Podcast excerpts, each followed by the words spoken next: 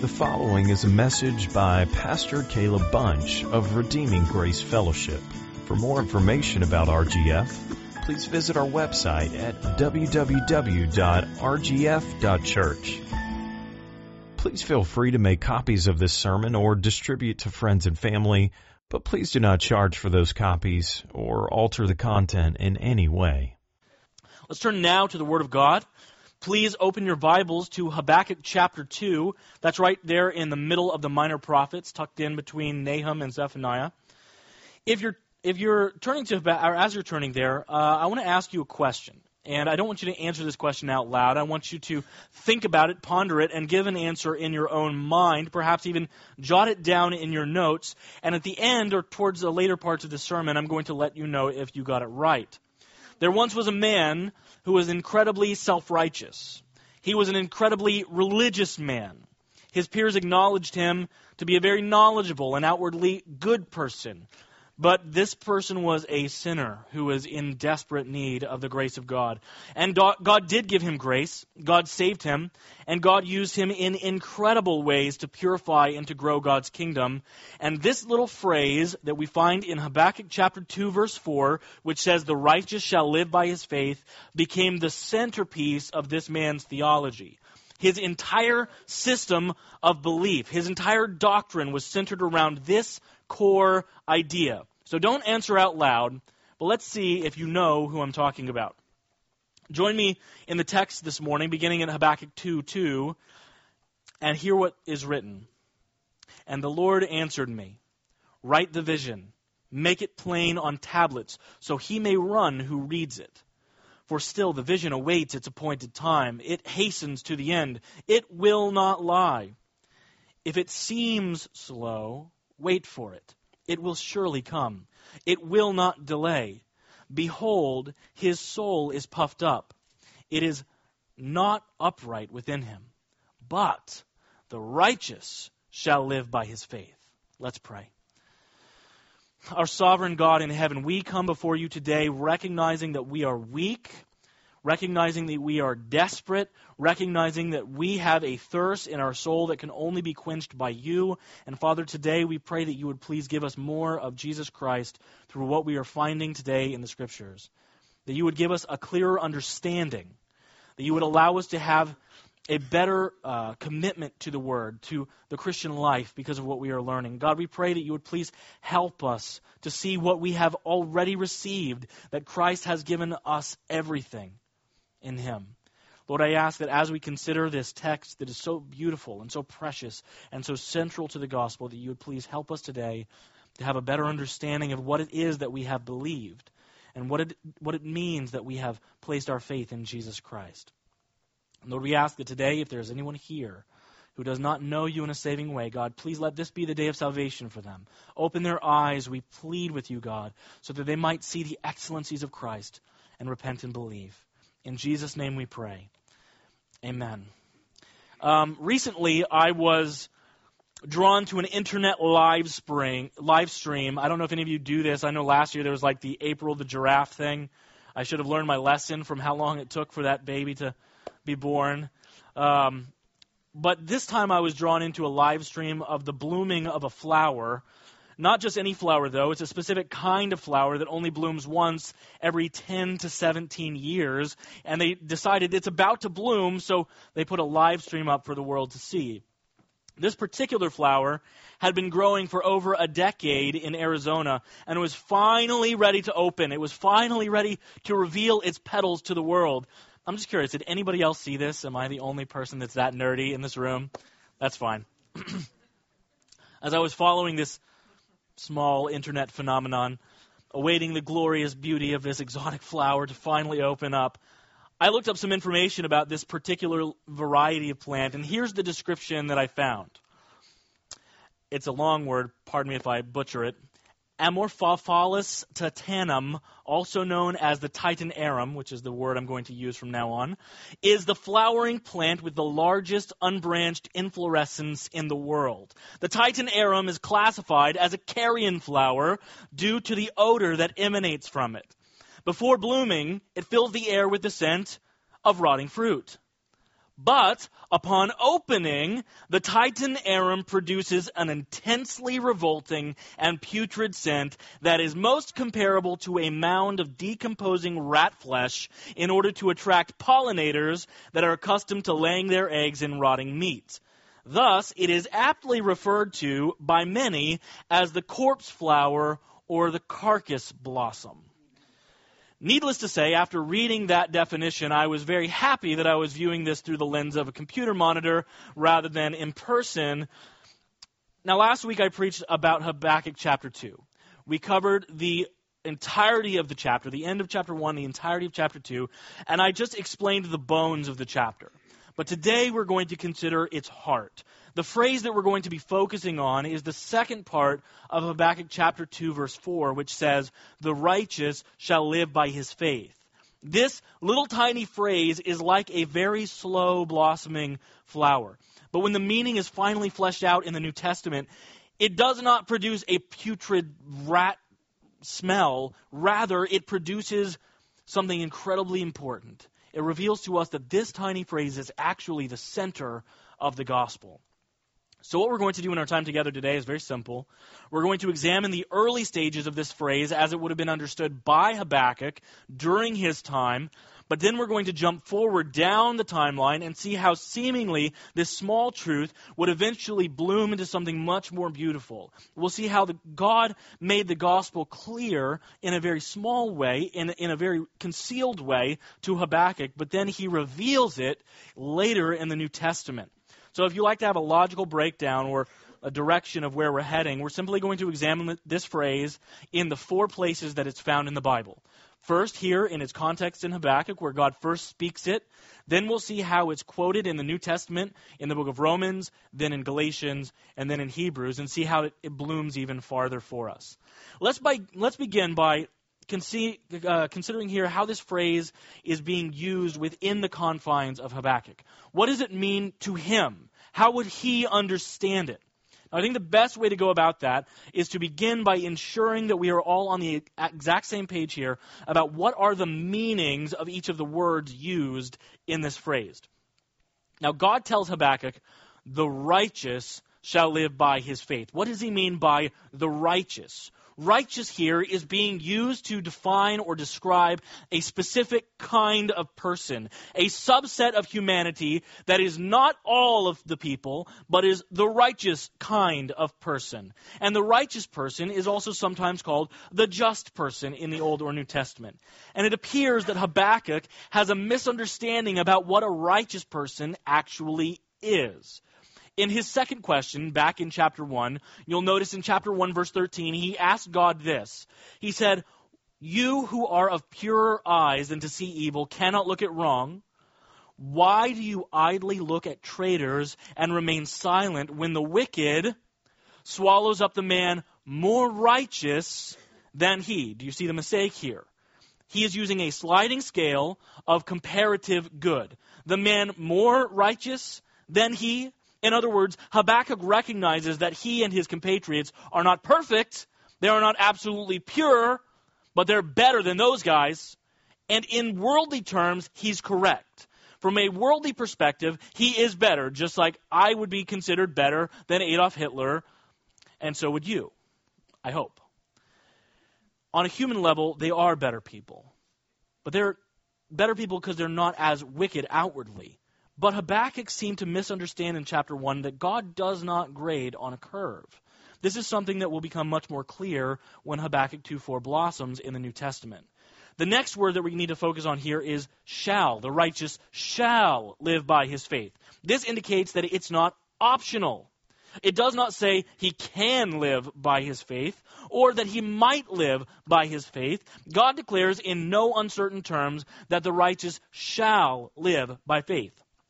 This is not up for debate. All of those who meet the criteria of righteous will be those who live, and they will live by means of their faith. There is no doubt. Whenever God says, shall, it comes to pass. But what does live mean here? The righteous shall live. Live, is ha- live has a very big range of words that it could mean in the Bible, right? It could mean that you're spared from being executed. Uh, it could mean that you have abundance. here, what does it mean? Live here, I think, has a really specific meaning that, if we understand it, goes a long way in helping us to understand what this phrase really means. If we don't understand this one word, I don't think we have any hope of understand, understanding how this is being used for us in the Bible. Now, remember what's happening in the book. Habakkuk has called out to God, and he says, look, everything is terrible. Jehoiakim's the king now. He's executing the prophets. This guy is crazy. Life is difficult for the people who are following God. What are you going to do about this, God? How long, O Lord? And God's response to him is, if you think it's bad now, just wait. It's going to get much worse. I'm sending the Babylonians. And then Habakkuk responded based upon what he knew to be true of God in a second question. And he says in Habakkuk one twelve, are you not from everlasting, O Lord my God, my Holy One? And then he, he says what he knows to be true based upon the promises of God, we shall not die. Now, God has promised his wrath is coming. It's on its way. And Habakkuk stands in faith, holding on to the promise of God, and says, we shall not die. He was trusting that God would preserve his people. Even though the wrath of God was coming, God's people would survive. So the word live here is to be understood like this. The people who are called righteous will not experience the wrath of God. That's what live means. The people who are righteous will not experience the wrath of God. So as we move through all of the examples of this phrase, as it, as it is going to be repeated in the New Testament, you'll notice that it always stands up against the backdrop of judgment, against the backdrop of wrath. A flashlight has basically no power if you take it outside in the sunlight and flash it around. Nobody even notices that you're shining it on them. But if you take the same flashlight and you put it down into a dark basement and flash it around, it can almost blind somebody. So we need to understand here what the word live means. This word is hope. It equals freedom from the fury of Creator God, who is so powerful that he spoke and everything came into existence. When we begin to grasp our infinitude in front of his finitude, how small we are in front of his grandeur, we will begin to see that the rescue from his wrath is life indeed. And finally, we consider the words by faith. The righteous shall live by his faith. Now let's begin by noting that any time you see the phrase by faith in the Bible, it is removing credit from the individual, and it is putting credit on God. I've never been to a Hall of Fame before. I would love to go to the Basketball Hall of Fame someday. I assume that it's basically like a museum filled with pictures and artifacts and memorabilia of all the great basketball players throughout history, like Bill Russell and Wilt Chamberlain. And I assume that there are little glass cases and cabinets that are lining the walls that are essentially like little shrines to these people who have been the best men and women who have dominated the sport of basketball. This is one of the reasons why I'm a little bit uncomfortable with calling Hebrews chapter eleven the Hall of Faith. That's many, what many people call it. Hebrews eleven contains many short stories of Old Testament heroes, but it's not intended to be like a Hall of Fame. We're not supposed to walk down it perusing the shrines of glorified individuals. Rather, it's like God's trophy case. It is God's trophy case, where he is showing how he took imperfect, improbable, unworthy men and women, and he worked through them to perform his perfect works. So the phrase by faith needs to stand clearly for us in contrast to other things. How did Noah do that? How did he build this boat? He did it by faith, not by cleverness, not by might, not by strength. He did it by faith, which gives all credit and honor and glory to God. Those men and women who accomplished great things for God were able to do that simply because they trusted him. So how would Habakkuk understand this word or this phrase, by faith? I think most likely what he understood in, in this passage, in this book, is like this. He would have understood it in contrast to the people who were described in Habakkuk one eleven. Here's how God described the Babylonians. Then they sweep by like the wind and go on, guilty men whose might is their own God. These people do not trust God. They do, they do not have faith in God. Rather, they have faith and trust in their own might. Or look at Habakkuk one sixteen, which describes them further by saying, therefore he, the Babylonians, sacrifices to his net and makes offerings to his dragnet, for by them he lives in luxury and his food is rich.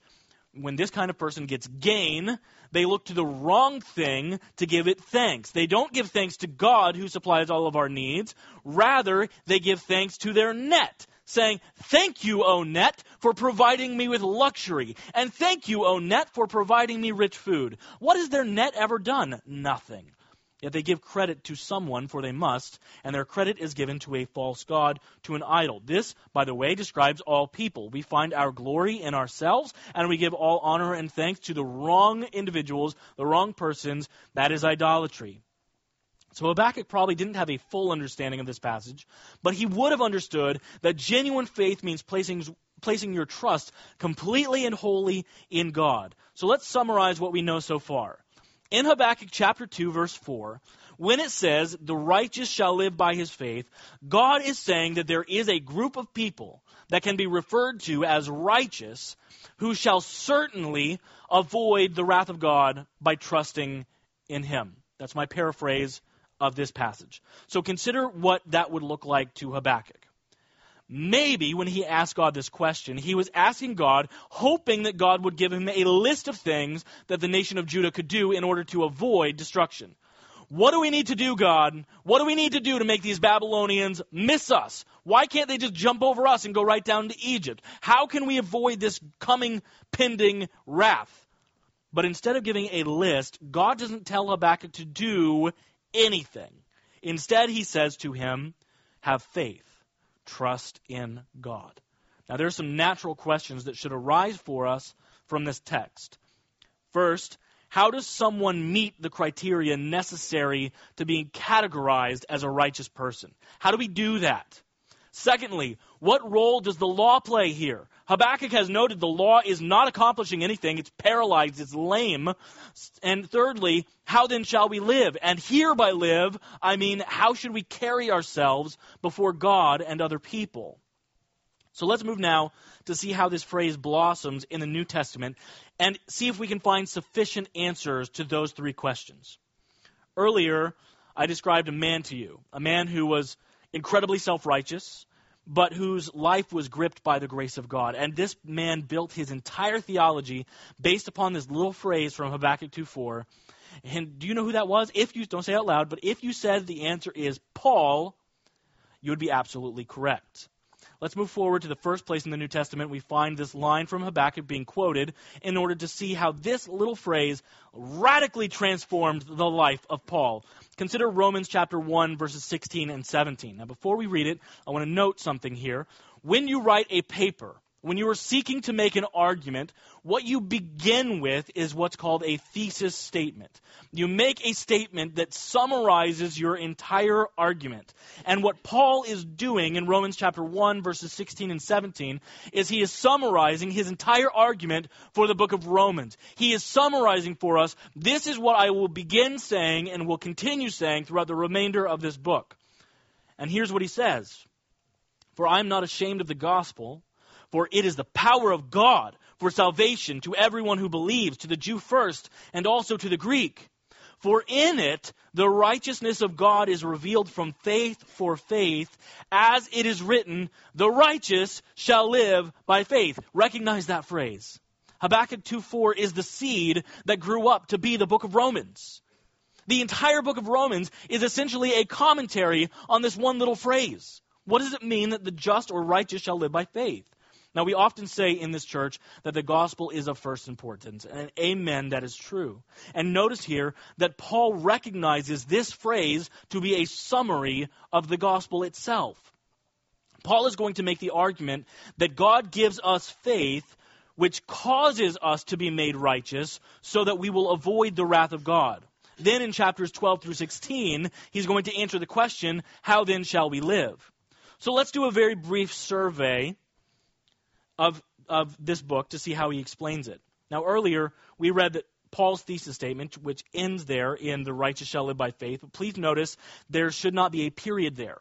At the end of that sentence, there should be a comma. The righteous shall live by faith. And then it says for. The next words are for. Please notice that it should flow naturally into these words, which we find in verse eighteen. For the wrath of God is revealed from heaven against all ungodliness and unrighteousness of men who by their unrighteousness suppress the truth. This reveals to us the reason that we need righteousness, and we need one that is not from ourselves. So who are these righteous people? It's definitely not us in our own strength. He immediately refutes the possibility that we are righteous based upon our own efforts, because he tells us here that if we were relying on our own efforts, then the wrath of God is surely coming for us. Just like in Habakkuk, we see that the wrath of God is coming, and Romans one is speaking about something much more harsh and much more terrifying than the Babylonians.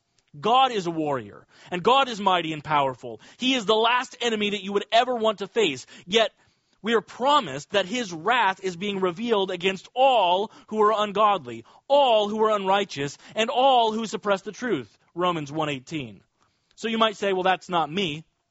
But Paul will, in, in an incredible way, over chapter one, two, and three, reveal that that actually categorizes every single person. We all fall into that group of people. Every last one of us are found in that list. That's why he concludes his thought in Romans three, ten through eighteen this way. He has a tirade of our inability to be classified as righteous. He says, none is righteous, no, not one. No one understands, no one seeks for God. All have turned aside, together they have become worthless. No one does good, not even one. Their throat is an open grave, they use their tongues to deceive. The venom of asps is under their lips. Their mouth is full of curses and bitterness. Their feet are swift to shed blood. In their paths are ruin and misery, and the way of peace they have not known. There is no fear of God before their eyes. That is a description of everyone. There is no one righteous. So who can be categorized as righteous? Remember, that's our question. How can anyone be classified as a righteous person? For the righteous shall live by faith. And Paul is going to show us something very significant. He has basically painted all of humanity now into a corner. He is revealed by the Holy Spirit, the wrath of God is coming against all unrighteous. And then he proceeded to show that everyone is unrighteous. So this is terrible news. This is terrible news, but then Paul reveals the good news. Romans three, twenty-one through twenty-four says, but now the righteousness of God has been manifested apart from the law, although the law and prophets bear witness to it. The righteousness of God through faith in Jesus Christ for all who believe. There is no distinction, for all have sinned and fall short of the glory of God, and are justified by his grace as a gift through the redemption that is in Christ Jesus, whom God put forward as a propitiation by his blood to be received by faith. Now, there's so much here in this little short passage, we cannot possibly dwell on all of it right now. But what I do want you to hold on to this morning is this. We ask the question, how is it possible for someone to meet the criteria of what it means to be called righteous? And Paul is showing us that the righteousness of God has been manifested through faith in Jesus Christ for all who believe. So the phrase, the righteous shall live by faith, means that the one who has faith will have two things. First, we will have peace with God instead of his wrath. We will now have a relationship that is of peace. We will no longer experience wrath, but we will also have righteousness before God. We will live, have peace with God, and we will be called righteous, which is an alien righteousness that comes from God. Romans five, one through two explains it this way. It says, therefore, since we have been justified by faith, we have peace with God through our Lord Jesus Christ. Through him we have also obtained access by faith into this grace in which we stand, and we rejoice in the hope of glory. Please understand, Paul is explaining how these things are related. It is because we have the righteousness of God that we can therefore avoid his wrath. He has given us his righteousness, therefore we have freedom from his, his justice. Notice that we have been justified. How? By faith, which has been given, which has given us peace with God. Therefore, as this text says, now we are no longer under wrath, rather we are now under grace. Now, if we're not careful here, this can lead us to a little bit of a conundrum. If someone is considered righteous simply by believing, then how does the law play into this whole scenario? Let me let me clarify what I'm saying here. Uh, a couple years ago, I was out doing evangelism in Flushing, handing out tracts mostly.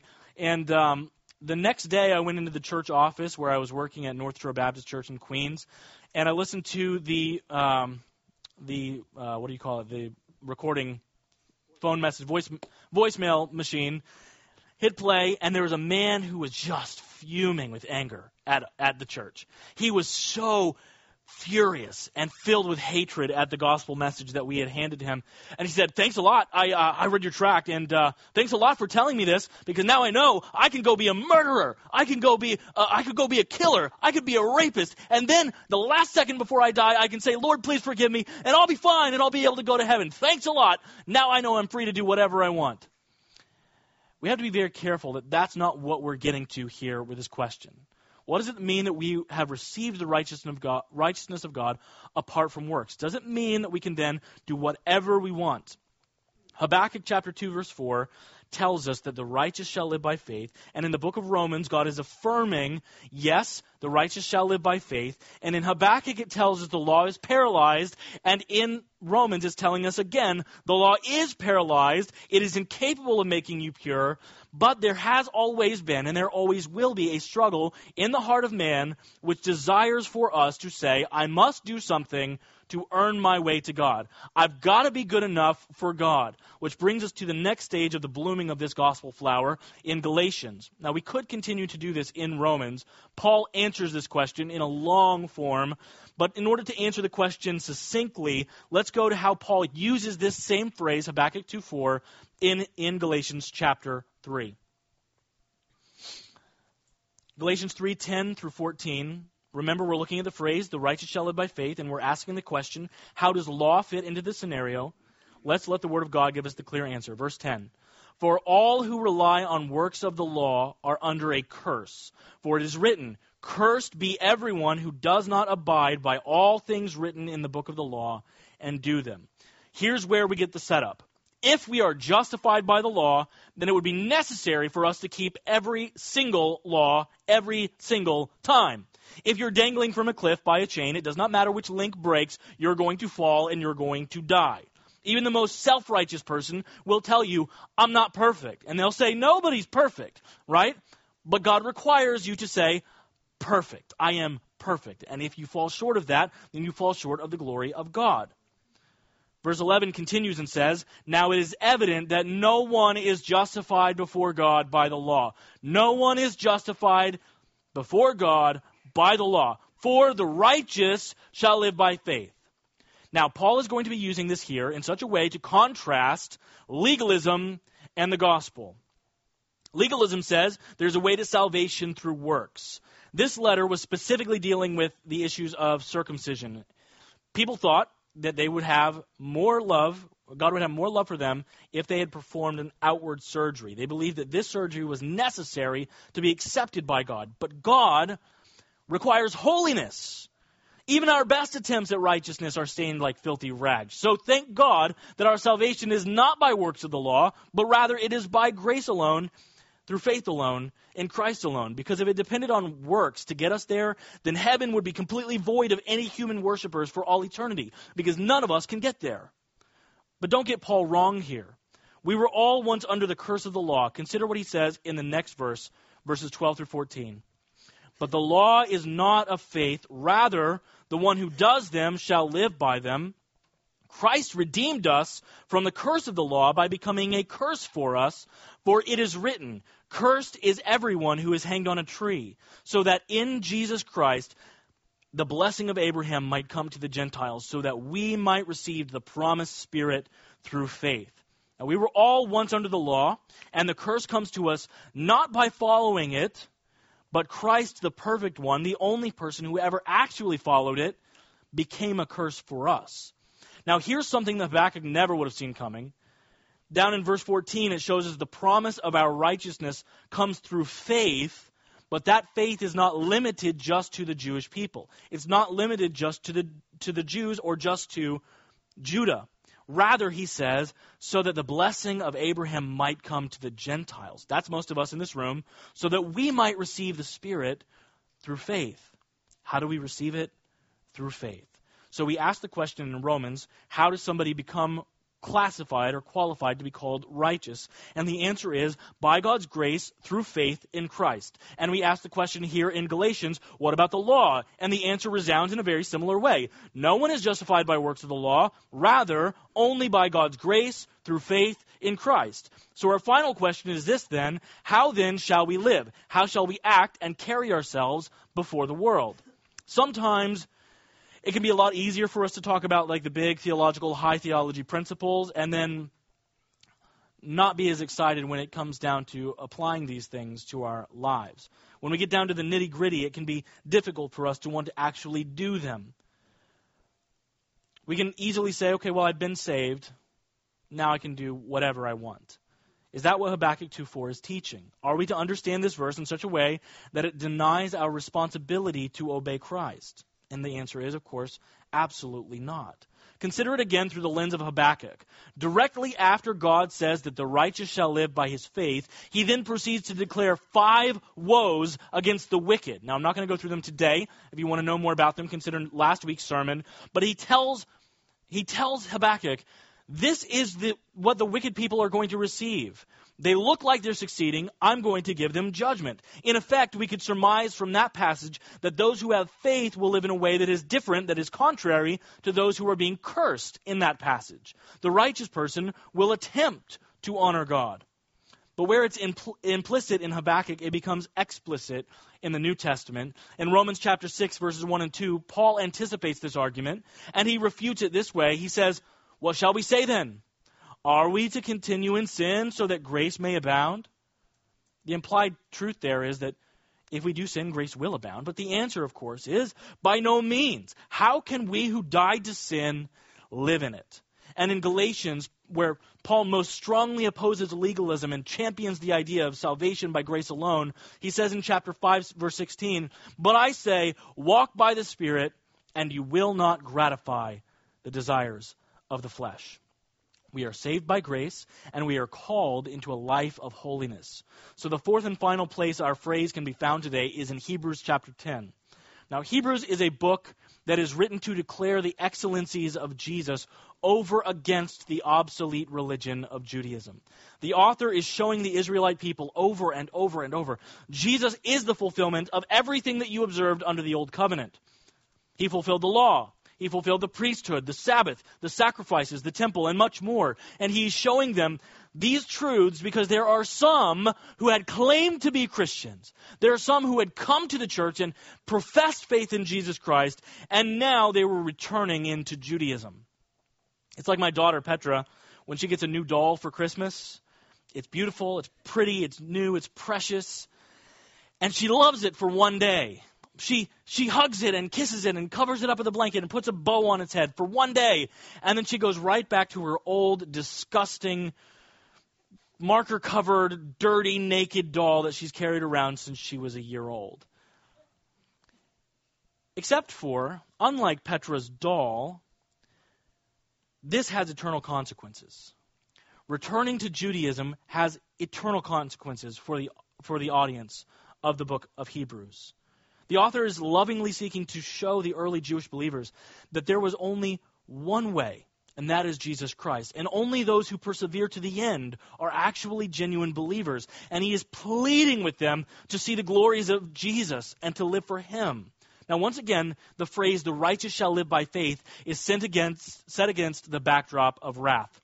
Hebrews stands forever as a warning, do not turn back. Consider Hebrews chapter ten, verse twenty-six through twenty-nine. It says this, for if we go on sinning deliberately after receiving the knowledge of the truth, there no longer remains a sacrifice for sins, but a fearful expectation of judgment and a fury of fire that will consume the adversaries. Anyone who has set aside the law of Moses dies without mercy on the evidence of two or three witnesses. How much more, how much worse punishment do you think will be deserved by the one who has trampled underfoot the Son of God, and has profaned the blood of the covenant by which he was sanctified, and has outraged the Spirit of grace? So now against this backdrop, against the warning of wrath, we see the flower of Habakkuk two four blooming open even wider. This time the author is going to weave together some quotes. So it's not just Habakkuk two four. He's going to, to weave that together under the inspiration of the Holy Spirit with a passage from Nahum and a passage from Isaiah. And in Hebrews ten thirty-five through thirty-nine, we read these words. Therefore, do not throw away your confidence, which has a great reward. For you have need of endurance, so that when you have done the will of God, you may receive what is promised. For yet a little while, and the coming one will come, and will not delay. But my righteous one shall live by faith. And if he shrinks back, my soul has no pleasure in him. But we are not of those who shrink back and are destroyed, but of those who have faith and preserve their souls. Now notice the contrast here. There are two groups of people. There are those who shrink back and are destroyed, and there are those who persevere and who are not destroyed. There are those who fail to have faith, and those who actually have faith, and it is it is played out in their lives by how they live, by how they continue on. So here we get to Hebrews chapter eleven in the very next verse. This is the end of chapter ten. Then we get to Hebrews chapter eleven, which, as we spoke about earlier, gives us example after example of men and women who trusted God in the most extreme of all the cir- circumstances in history. And at the beginning of this sermon, I mentioned there was a man, a self-righteous man, a man who was saved by grace through faith in Jesus Christ, whose theology was built around the phrase, the righteous shall live by faith. If you answered Paul, you were correct. But you were also correct if you answered Martin Luther. Because Martin Luther came to this text, and it radically transformed his life. Because he had become a monk to be closer to God. He had become a monk because he had promised God that he would do that after he was saved from a lightning storm. And he said, if ever a monk got to heaven by his monkery, it was I. He worked hard at being a monk.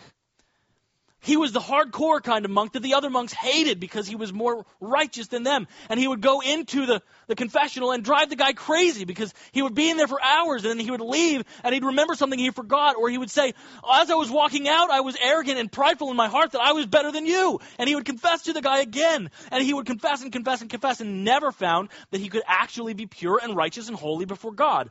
But when Luther began to study Romans chapter one, verse seventeen in Greek, and he realized that salvation was by grace alone, through faith alone, in Christ alone, he said, when I discovered that, I was born again of the Holy Ghost, and the doors of paradise swung open, and I walked through. And if you're listening to my voice, but you do not know Jesus as your Savior, then I want you to know that there is a way of salvation that has been made available in Jesus Christ. The righteous shall live by faith. And we have been hearing from Habakkuk that you should rightfully ask, be asking yourself this question. How can I possibly stand before God in the judgment? How can I possibly stand before him because I don't meet the qualifications of a righteous person? I in myself am not righteous. So what must I do then to be saved from the wrath that I deserve? And the answer is this, that Jesus Christ, the perfect holy Son of God, came to be our righteousness. And he lived a perfect life, and he died for sinners like you and me, so that he might bring many sons to glory. And if you will trust in him, then he will save you. If you believe that he died on the cross, and that he rose again for your salvation, then you will be saved. And I hope that you will be in the line of Paul and of Martin Luther. And I hope that this would completely turn your world upside down, because this little phrase is the centerpiece of the gospel. I hope that you will trust in Christ and that you will live. And I hope that your life will reflect that you have built your entire belief system on the fact that the righteous shall live by faith. Now I want to close our time together with two applications that stem directly from what we're considering this morning. And it's this, beginning with this. First, be humbled by the grace of God. Be humbled by his grace. If you have been saved, if you're sitting here and you are a Christian, it is because you have been saved by grace. And this should lead us away from pride. This should never bring us to a point of self-exaltation. Rather, this should lead us to a place of humility. We should never be comparing ourselves to others and considering ourselves to be spiritually mature or superior. It should cause us to be dumbfounded. God, how could you? How could you save such a one like me? How could you send Jesus to die for a wretch like me? So preach to yourself every day. Preach to yourself every day. By faith, Caleb was saved. It wasn't by my works. It wasn't because of my, my intellect. It wasn't because I just happened to figure it out. It's by faith I was saved through grace. It was not by works. I cannot boast.